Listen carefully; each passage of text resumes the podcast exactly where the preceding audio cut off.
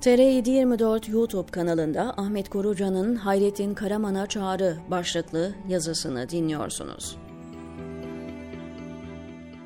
Yalanı, iftirayı, karalamayı, hakareti peynir ekmek yemek olaylığı içinde söyleyen havuz ya da zift medyasını takip etmiyorum.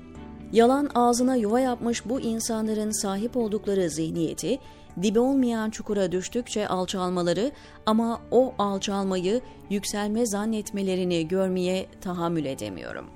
Bir insan, hele hele bir Müslüman bu kadar alçalamaz diyorum. Dün gece günde 15-20 dakikamı verdiğim Twitter'da dolaşırken çoktan beri takip etmediğim Hayrettin Karaman'ın bir yazısı önüme düştü.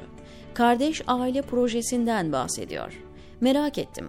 Verilen sayfa linkine tıkladım ve Zift medyasının önde gelen gazetesi Yeni Şafak'taki o yazısını okudum. Yazı hakkında olumlu ve olumsuz çok şeyler yazabilirim. Olumlu şeyler benim de altına hiç tereddüt etmeden imzamı atacağım İslami, insani ve ahlaki değerlerle bezeli, kardeşlik ve fedakarlık anlayışı ekseninde kaleme alınan değerlendirmeler. Olumsuz şeylerse aslında böylesi bir yazıda mutlaka olması gereken ama olmayan şeyler. Nitekim bu çerçevede itirazlar gelmiş olmalı ki Karaman bir sonraki hafta torpil aracılık imtihanı başlığını koyduğu yazısını kaleme almış. Yazının ilk cümlesi şöyle. Siyasetçi, bürokrat, yüksek düzey yöneticiler, bunların yakınları ve hatırlı kişilerle halk arasındaki ilişkinin şahısların menfaatine göre değil de milletin ve devletin menfaatine uygun olarak oluşup işlemesi elzemdir. Aracılık yapılacaksa bu temel kurala göre yapılmalıdır. Günaydın diyesi geliyor insanın. Paralel bir evrende yaşayanlara selam olsun diyeyim ve konuma geri döneyim. Karaman'ın benim yazılarımı özellikle takip edip okuduğunu zannetmiyorum. Ama kendisinin adının geçtiği yazılarımı kendilerine ilettiklerini biliyorum. Telefonla bile olsa hala irtibatını kesmediği, kesemediği bir arkadaşımla geçenlerde konuşurken, kendisinin hizmet mensuplarına yapılan soykırıma uzanan zulümlerine neden sessiz kaldığı sorulunca, benden ve benim yazılarımdan bahsetmiş. Pekala sen Kuruca'nın hakkımda yazdığı yazıları okuyor musun? demiş. Buradan hareketle bu yazımı da kendilerine ulaştıracaklarını ümit ediyorum. Sayın Karaman, o kardeş aile projesini anlattığınız ve teklifini yapmış olduğunuz yazınızda müminler kardeştir diyorsunuz. Katılıyorum. Bu sözün ne manaya geldiği üzerinde yeterince düşünüp gereğini yerine getirmeye sıra gelince gaflete düşüyor diyorsunuz. Katılıyorum.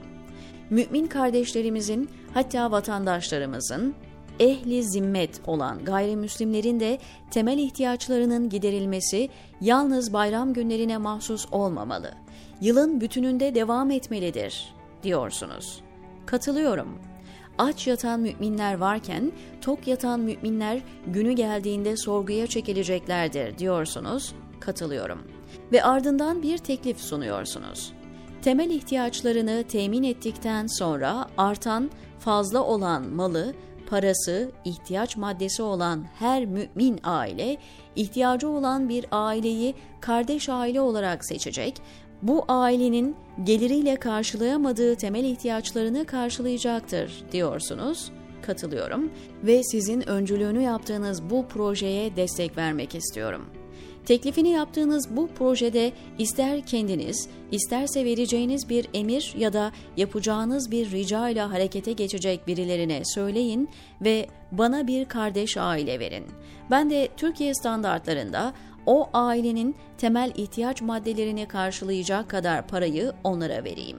Hatta onun miktarını da siz belirleyin. 3000 TL ise 3000, 5000 TL ise 5000. Eğer bu sözüme itimat etmiyorsanız şöyle yapıp otomatiğe bağlayalım. Ben Türkiye'den emekli bir insanım. Benim emekli maaşımdan sizin belirlediğiniz miktarda para o ailenin hesabına otomatik olarak yatırılsın. Hatta bu teklifinize bir karşı teklifte ben yapayım. Siz yazlığı kışlığı olan, emekli maaşı olan, köşe yazarlığı ve çeşitli kurumlardan danışmanlık yapan bir insansınız. Allah ziyade etsin. Malınızda mülkünüzde gözüm yok. şu kadar serveti ve aylık geliri var diyemem. Bilsem de demem. Ama şunu diyebilirim. Siz bu halinizle yazınızda ifade ettiğiniz toklardansınız. Siz bu teklifin sahibi olarak ihtimal 3-5 ailenin belki de daha fazla ailenin temel ihtiyaçlarını karşılıyorsunuzdur. Teklifim şu. Ben sizin temel ihtiyaçlarını karşıladığınız aileden bir fazlasını karşılamaya hazırım. İmkanlarım yetmezse çevremdeki insanlardan bulup buluşturup vermeye söz veriyorum. Yalnız burada iki sorunu çözmeniz gerekecek. 1. O ailenin bu yardımı aldığından dolayı terör örgütü üyesi ilan edilmeyeceği, evine terörle mücadele ekiplerinin sabahın kör bir vaktinde baskın yapmayacağı, mahkemelerde sürüm sürüm süründürülmeyeceği garantisini vermeniz lazım. İkincisi ise benim emekli maaşıma tedbir konuldu ve yıllardan beri o maaşı alamıyorum. Yapmış olduğumuz itirazlar da siyasetin köpeği olan hukuki makamları dolduran yargı mensupları tarafından kabul görmedi.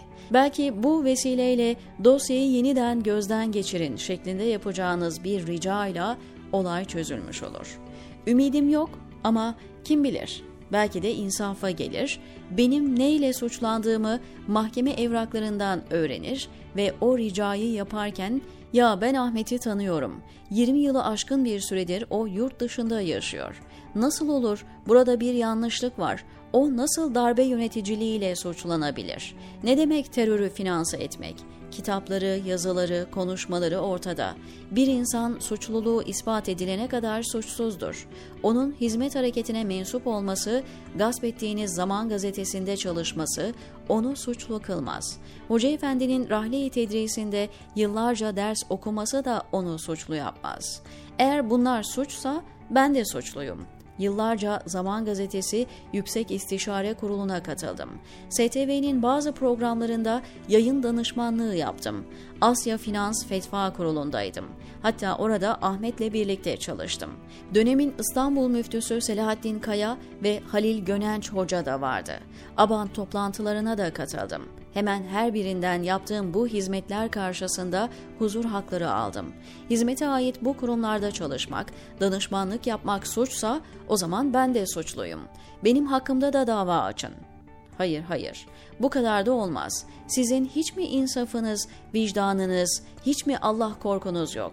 Nasıl olur da Ahmet'i iki ağırlaştırılmış müebbet ve yüzlerce yıllık hapis istemiyle yargılamaya kalkarsınız? Dersiniz. Der misiniz bilmiyorum ama belki dersiniz. Evet Sayın Karaman, sadede geleyim.